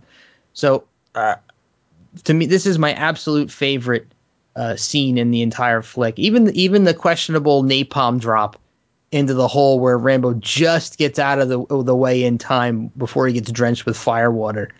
Yeah, Jeff Ferry. Yeah, I would have to say this is definitely my uh, my favorite sequence in the movie, and it was. I remembered nothing about it. Like I, I did not remember the scene at all. They went into the caves. I was like, well, this this is interesting. This is this is something different. It's not. I mean, we've all seen movies where the action hero sneaks around a house or a neighborhood or through the jungle, but you don't see a lot in caves. And it was interesting how he did it. And you know, they gave Troutman just enough to help him out and save him. I will make a uh, a mention of the Russian commander now that his name has come up. Um, I think he stinks. Oh, I, he, he is, does. He is a not only is he a horrible character, I, I he's so unbelievably forgettable. Yeah. He, I mean, I would have killed to have a stronger actor in that role. I would have rather. I wish they would have had um, the guy with the, the mole on his head from the the second movie here the guy that was the bad guy in Beverly Hills Cop, whose name I'm not going to come up with now. Mm. I would rather have him. I mean, you needed like just the way this movie was set up. Like this guy was set up as like a real antagonist, like a real, a, kind of a force to be dealt with. And it was just like, yeah, this guy was, eh.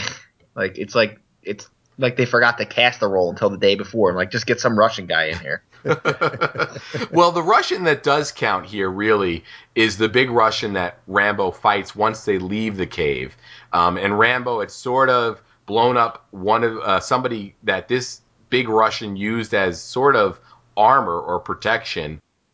and as Troutman and Rambo are getting away, um, we get that you know aha scare moment from the Russian, and we have a pretty physical fight between Rambo and this big Russian. And the one thing I really like about the fight is there's some real grappling going on, and it almost seems like really sort of at least cinematically early, you know, integration of like MMA type, uh, you know, grappling where Rambo is, you know, really sort of wrapped around the guy.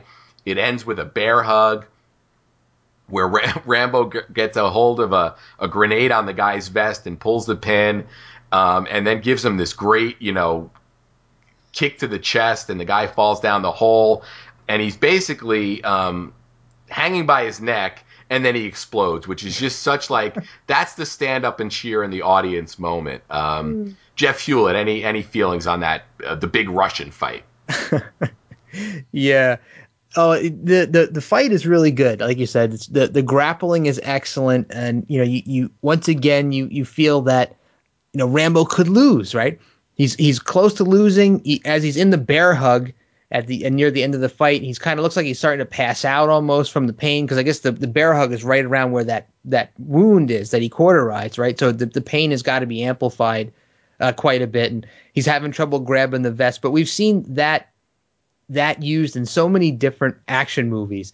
That whole, you know, pull the pull the grenade pin that's hanging on the guy's, you know, flak jacket, and then you know you kind of look up and it was the same. Remember uh, at near the end of Raising Arizona, Yeah, that they use that where he pulls the the grenade pin from the biker guy and he turns over and he's holding the pin up. That that's been reused so many times. Another one of the things that Stallone kind of brought into the the action genre that's been, uh, you know, kind of taken uh, and relived over and over. But the the death of the guy is one of the most over the top deaths in any Rambo movie to up until this point. I mean, the, there's some stuff that goes on in the fourth one that's absolutely insane, but this death is so over the top crazy that the guy you see he, his neck uh, looks like it breaks. He's got a weird funky look on his face, and then you get this wide shot of the inside of the cave, so you can see his guts and entrails explode everywhere. yes. Uh, uh, Jeff Ferry. Yeah, it was like that. There was an argument on set, like, well, no, uh, we're gonna wrap this thing around his neck and then break his neck. Well, you know, but we still have this pyrotechnic left that we haven't used yet. And Stallone was like, ah, we'll just do them both. It's all right. I'll pull the pin, blow him up, and break his neck all at the same time. Yeah. Very, very funny. So uh, now we pretty much lead to the, the, the final climax of the movie where Troutman and Rambo are in the desert and they are now faced by seemingly the entire Russian army. There's tanks, there's helicopters, there's men on foot, and they're being asked to surrender. And finally, Troutman says, What should we do? Rambo says, F it. And they engage the Russian army. And thankfully, there is a pit that they can drop into to protect themselves from all of this gunfire. Um, and then we have um, another great Hollywood moment where the Afghan uh, resistance comes in to help save the day. And then we have a really amazing sequence. Uh, I can't think of any other way to describe it but amazing, where Rambo is in a tank and we have the Russian commander in his helicopter and they are playing chicken with each other. And Rambo um, wins after they collide. Um, there's a lot that goes on in the sequence, so I want to throw it out there for whatever you guys want to talk about in this sequence. Um, Jeff Ferry. This is a scene that desperately needed an editor Yeah. because it's it's a little hard to understand what's going on, and a lot of it is completely insane. I mean, there's some good stuff in there. There's some you know good stuff going on. I mean, there's some un, unbelievable things like when a Rambo takes a round from the hind helicopter. Yeah, if you got shot from a hind helicopter, you wouldn't have to worry about it because your leg would be off. okay. But I understand it's a Rambo movie. I'm sure it's a flesh wound and he'll be fine. But yeah, I mean, it almost when, when it gets up to the tank helicopter scene, I mean, that's when this Rambo movie slides dangerously close to like satire. Because no matter how much I want to buy in, at no point are a helicopter and a tank gonna crash into each other in that way. I mean, I love Rambo, and it's. I mean, in one way, it's amazing, and I love it. But in another part, it's just like, listen, you know, you pushed it almost too far at this point. Like, I, you, this character was very. I mean, go back to First Blood. This character was very believable, yeah. and now you're getting out of control at this point. Yeah, he he ran into a helicopter with a tank, a tank that goes 30 miles an hour on the ground, hit a helicopter, a vehicle that can fly. Uh, Jeff Hewlett. Oh man, I completely and totally agree with Jeff Ferry on this. This for me is th- this entire sequence. It it's almost impossible for me to suspend my disbelief because there's so many moment after moment after moment where, uh, I mean, even the the the, the start of it where Rambo fires. Uh, that, that that grenade from his his that gun he's carrying and blows up a truck from a what a, a seems to be an impossible distance away uh, before they dive into the trench.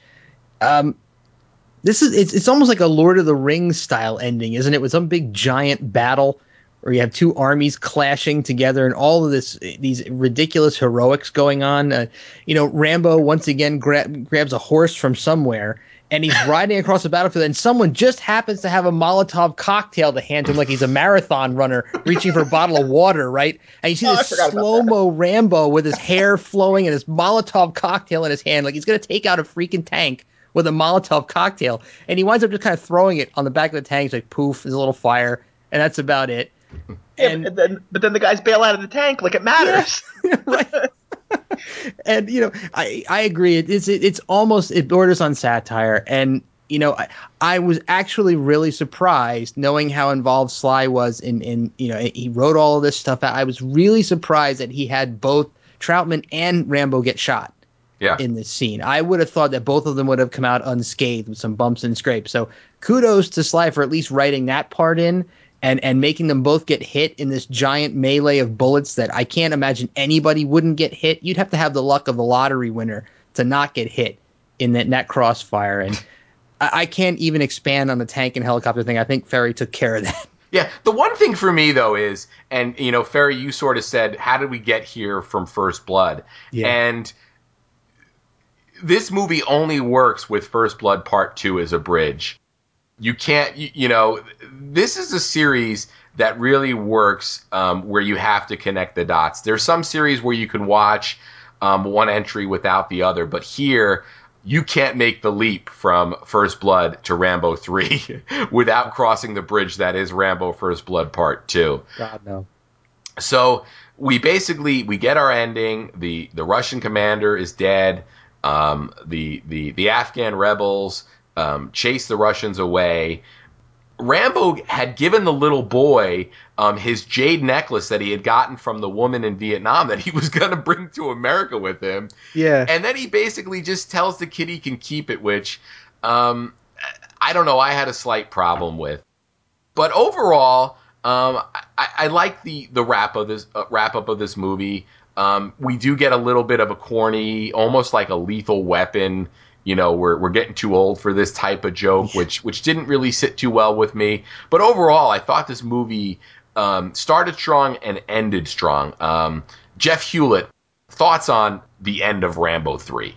Yeah, I, I kind of had a little different bit of a take on the ending. I felt the end was kind of weak. Uh, I, I the beginning's good.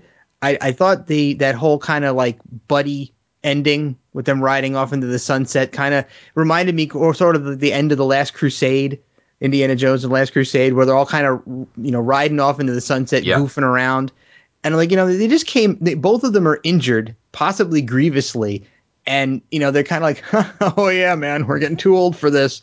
And it just seemed yeah, I, I agree with you completely on the necklace thing. I think that was the only real throwback uh, to rambo 2 and i love the fact that they kept that that element and that he was still wearing it and he had that connection to that and i i i, I cannot believe that he would just give that up Yeah. especially after he told the kid he couldn't have it earlier in the movie yes. right? And you know, and the kid was probably the sole reason why he didn't rescue Troutman the first time around. yeah. and he gets why is he giving this kid his prized possession? For God's sake! Uh, Jeff Ferry. Uh, yeah, I mean, uh, yeah, the only the only other uh, ties to the other movies really are, I mean, obviously you have Troutman in it, but like he's got all the wounds from his earlier injuries. That's about That's the only true. thing they tied back to it. But yeah, I mean, it would have been better if he would have kept the necklace and given the kid something else. You could have had something else come up during the movie, like, hey, I mean, maybe not his knife, but like give him something else, just some other little trinket. Be like, oh, well, you can't have this, but hold on to this. This this will be good luck for you. But uh, I mean, I honestly think by this point they probably didn't care. they were like, whatever. He's like, it doesn't matter. Just give the kid something. Yeah, give him that. No one will ever notice. And like we were talking about how to get to this movie, you need part two to bridge to it. But I would contend that you can drop Rambo three from the series and go one, two, four, and have no problem. For sure. And it just rides right along. Like part four makes perfect sense going off of two. Oh yeah, Three's totally. the only one that's so like, yeah, this is the only one where you're like, and like like I said at the beginning, him the stick fighting being with the monks that makes sense, but like the end where he's joking around and like, haha, wasn't this a good time? No, that's not how your character has been for three movies. Yeah. Like, why are you acting this way? You're not Arnold Schwarzenegger. You're not even you're not Stallone in the Expendables, which this is the kind of crap that he does, where you would have been like, oh, okay, that's how he acts. like you're supposed to be like this solemn, doesn't want to get involved. Now, yeah, now at the end, it's, I thought it was gonna you were gonna hear that saxophone score and it was gonna go to the end of Lethal Weapon. It's almost as bad. We get um what Bill Medley doing. He's not heavy. He's my Oh. brother. God, Yeah, the worst song I, I, I, in a credit sequence I, that I can think of, especially in an action movie. I just don't understand it. I don't either, man. There's got to be a story. I mean, why couldn't we at least get a Frank Stallone song there or something? I was going to say that. Yeah. Yeah. All right, guys. So we're pretty much at the end of Rambo 3 now, and we talked about it a little at the beginning, um, but I guess final thoughts. And I got to say that, with the exception of the the tonal problems and some of the uh, scripting problems, I, I think this is the most I've enjoyed watching Rambo 3 out of all the times I've watched it. And I don't know if that's because we've been doing this podcast for a year now and we've sort of really immersed ourselves in Stallone and I'm just caught up in that. Um, but for me, this movie played a lot better than I ever remember it playing. And I, I wouldn't say it, it's a great movie, and I would still rank it rather low on the Rambo scale. Um, but I think there is some exciting action sequences, some really well shot action sequences, and some really interesting stuff that goes on character wise for Rambo, even if it is subtle. I think some of it pays off in that ne- in the next movie, Rambo, John Rambo, Rambo Four, whatever you want to call it. but we will talk about that when we get to that movie uh, way down the line. Um, Jeff Hewlett, final thoughts on Rambo Three. agree with you completely that I think for me, the reason why it played better uh, in this watch because I was watching it with an analytical eye. I never had sat down and watched this movie uh, expressly looking for uh, good points and bad points. You know, I kind of just ranked the movie overall as a, as a you know the bottom of the barrel Rambo movie. But in, in this time I watched it, I was watching for high and low points specifically and thinking about well, what do I like about this movie and what do I not like about this movie, and that's why I think for me this time around felt a little bit better and the movie played a little bit better. Uh, the the stunt work again, like I mentioned before, the stunt work by Stallone is exceptional in this movie, and I love the fact that you clearly see him, and they made it a point to show the audience that it's him doing all these things, so you can really truly appreciate, uh, you know, Stallone as an actor and as a stuntman, and how talented the guy really, really is. And I think for me, that's why I I, I was looking forward to doing this uh, tonight with you guys because we this is the celebration part. Uh, you know, we did a lot of the analytical part where we kind of picked apart some of the weaker points of the film, but this for me is the celebration part where I can look and say, uh, you know, all the great stunt work, the the great acting uh, with the pain sequence during the the cauterization of the wound that we talked about earlier, I think is a a great example of of his nonverbal acting skills and how he can convey that pain. And we've seen that in Rocky movies before. We've seen it in other Rambo movies and some of his other action films. Great stuff there. And you know that for me, it kind of over overshadows some of the weaker points of the film, and it's still I don't think it's going to go up in the rotation as much as uh, one, two, and four, or even one and four actually, because two for me is a little less than one and four in the rankings. But Yeah. I, I may not go another 10 plus years without watching Rambo 3 again. It may be a shorter time. Yeah, yeah, especially when I guess Last Blood finally comes comes up. Maybe uh, you'll be inclined to sit down and marathon the whole series. Oh, yeah, absolutely. We're doing it. Yeah. Oh yeah. You know what? We should all get together and do that. That would be uh, We should. that would be awesome. And who knows? Maybe even have a, a tape running. Um, Jeff Ferry, um, Rambo three. Final thoughts. Well, I mean, I beat this uh, movie down pretty bad while we were talking, but I mean, it's not. I think what hurts this movie is not all this movie's fault. A lot of the reason why this movie is so low is because I feel the other movies are so high. This is also the only movie in the series where I feel like there's a lot of interchangeable parts. If you pull Rambo out of this movie and you put in Chuck Norris, Arnold Schwarzenegger, I think the movie still works because it's just such a typical movie. Yeah. You can't do that with one, two, or four. It has to be Rambo. It's the only way that that movie worked because he has a background. He's got this guy is too typical action hero, like especially with the quips at the end, and he's getting along with people, and it, it, he's out of character. It's almost like I know this isn't how it went down. At least I don't think it is. I'd have to ask Matt, I guess, to know for sure. But it's almost like they wrote a script for an action movie, and then they were like, "Well, let's just make it a Rambo movie," and then they made it into a Rambo movie Yeah. and they didn't take everything out. Again, it's not it's not terrible. It's just a much more it's a very average 80s movie. If you sat down and watched a dozen other movies, they're very simple. They got their high points, they got their low points. I think all the actors do a fine job except for the Russian commander. He stinks. But like um you know, it's got a good score, but then it's got like I think it's got a bad ending. It kind of drags, it's too long, but it starts off really good. So it's got its high and its low points, but I would say at the end it probably balances out to like the middle. Yeah. But I think like most people, if you were going to sit down, if I was like, hey, you know what, I'm, I'm feeling like a Rambo movie tonight. I, I can't imagine any circumstance where I'm like, let's watch Rambo three. Yeah. Like you would always be like, well, I'd probably watch one or two or four. Yeah, and, and who knows? Maybe there are people out there in our listening audience that Rambo Three is the movie that sort of was their Rambo movie. They were at Yeah. the right age for a Rambo movie. So chime in over on our Facebook group or over on our Twitter, and all the links to those are are in our show notes here. We love interacting with the fans um, of the show and of Stallone, and we've had some really really great discussions. Um, but um, Jeff, I think you hit on something, Jeff Ferry. Um, I think where Rambo was in terms of pop culture um, between First Blood Part 2, which was what, 85, and this, which was 88, culturally, at that point, the president is quoting Rambo.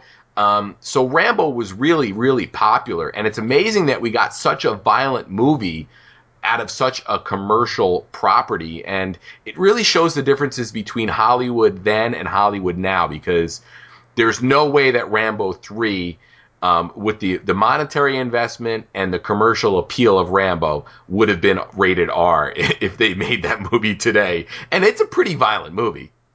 Yeah, 108 deaths on screen. Yeah, wow, Nice. and and I think it was a record for the series until uh, part four, of course, which has that glorious bloodbath at the end.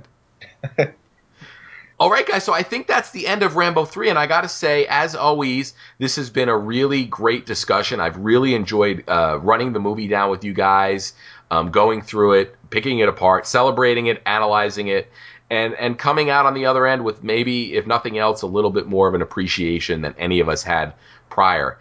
And I know looking ahead that Jeff Hewlett, you are going to be very interested in our next episode, where next month we will be talking Lock Up. Yes, I am very, very excited to be talking Lock Up with you guys. It, it is one of my favorite uh, non-franchise Stallone flicks, and uh, i- if you guys have another minute or two, Yeah. I have a, a little thing that I stumbled across in doing my research for uh, this Rambo three episode that I'd love to read out to the audience and uh, and and see what you guys' reaction to it is. Yeah, awesome. Go ahead. Yeah, so I, I was Googling around looking for different interviews and things, and, and I kind of stumbled across this. It's a, a reference to a video game, and I, maybe I, I don't know if either of you guys have ever played it, but I'm sure somebody in our audience has played it, and and, and it's uh, it's called World of Warcraft.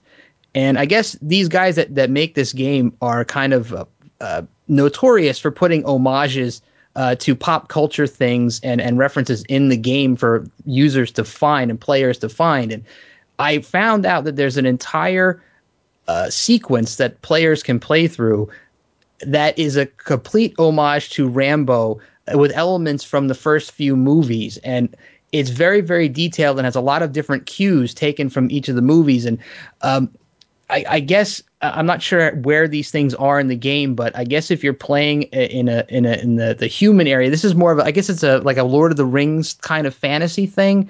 And what they did was they took the Rambo character, uh, they kind of changed his name a little bit, and they made him a prisoner of war of these orcs instead of being a prisoner of war, uh, you know, overseas. And so what happens? A player would goes into this town and he runs into a guy named, named Colonel Troutman, and he sends you into this uh, this seedy inn, and you go into the basement, and there's uh, Rambo uh, stick fighting, and uh, he, he, you're you're you're trying to convince him to to join the war effort again and help save this village uh, under the the command of Colonel Troutman, and Rambo will not help you until you go and rescue his uh, imprisoned members of his Bravo company who are still alive, uh, being held by these orcs. And the, the names of the guys are Messner, Jorgensen, Krakauer, and Danforth, which is a, a throwback to, you know, Rambo's company, some of his company members.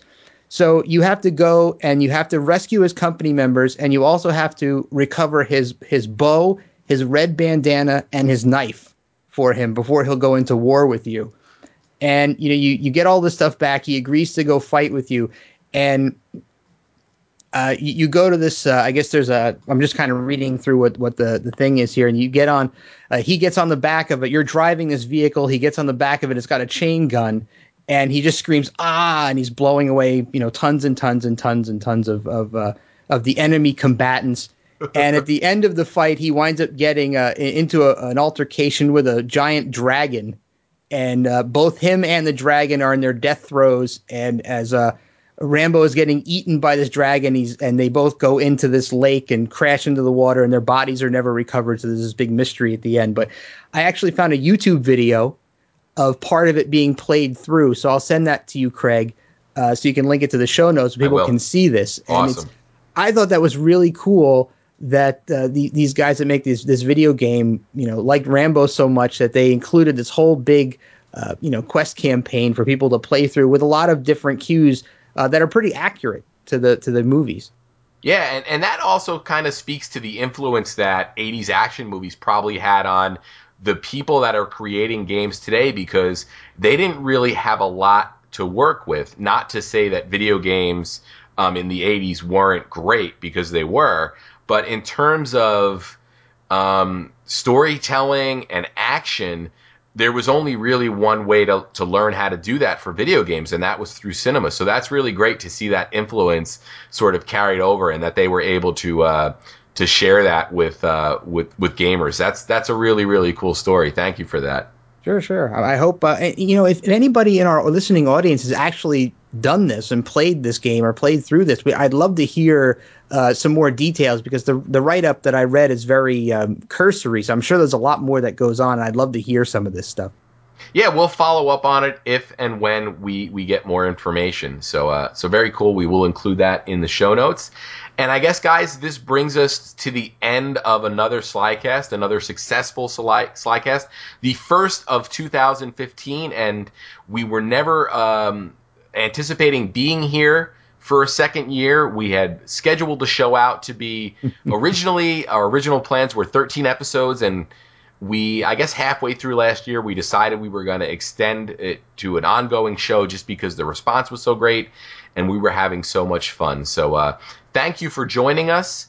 Um, and we are looking forward to delivering another 11 exciting episodes for you in 2015 and even more beyond that. So um, until next time, I am Craig Cohen with Jeff Hewlett and Jeff Ferry, and thanks for listening to Slycast, the Sylvester Stallone fan podcast. But I'm strong, strong enough to carry him. He ain't heavy. He's my.